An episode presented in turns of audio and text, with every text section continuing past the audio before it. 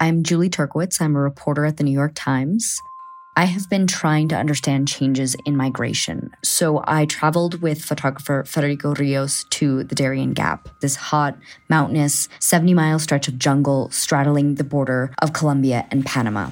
We're hiking through a river, just like covered in mud. Many used to think that this route was impassable, but thousands have been risking their lives to pass through the Darien, almost all in the hopes of making it to the United States.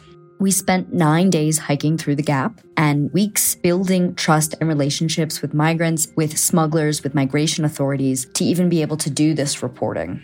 We interviewed hundreds of people who have made this journey to try and grasp what's making them go to these lengths to find a new life. New York Times journalists spend time in these places to help you understand what's really happening there. You can support this kind of journalism by subscribing to the New York Times. From the New York Times, I'm Michael Barbaro. It's Wednesday, March 18th. Here's what you need to know today. On Tuesday, dozens of countries moved to close their borders to slow the spread of the coronavirus. The less travel, the more we can contain the virus. Therefore, I propose to the heads of state and government to introduce temporary restriction on non-essential travel to the European Union.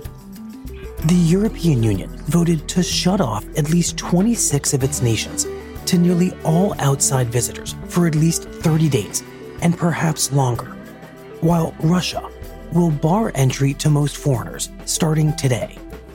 In the United States, where thousands of businesses have stopped operating over the past few days, the Trump administration said it was racing to stimulate the economy to stave off a deep recession. We're looking at sending checks to Americans immediately. And what we've heard from hardworking Americans, many companies have now shut down, whether it's bars or restaurants. Americans need cash now, and the president wants to get cash now. During a news conference, Treasury Secretary Steve Mnuchin outlined a plan under negotiation with Congress for direct payments to Americans. And I mean now in the next two weeks. How much? There's some numbers out there. They may be a little bit bigger than what's in the press. Go ahead, please.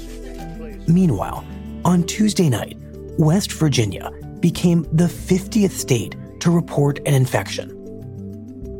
And Joe Biden won all three primaries on Tuesday in Florida, Illinois, and Arizona, dashing Bernie Sanders' hope of a comeback and solidifying Biden's lead. You know, it's in moments like these that we realize we need to put politics aside and work together as Americans.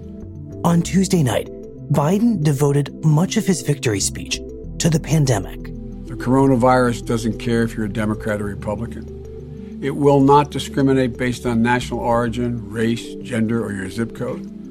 It will touch people in positions of power as well as the most vulnerable people in our society. We're all in this together. This is a moment for each of us to see. That's it for today.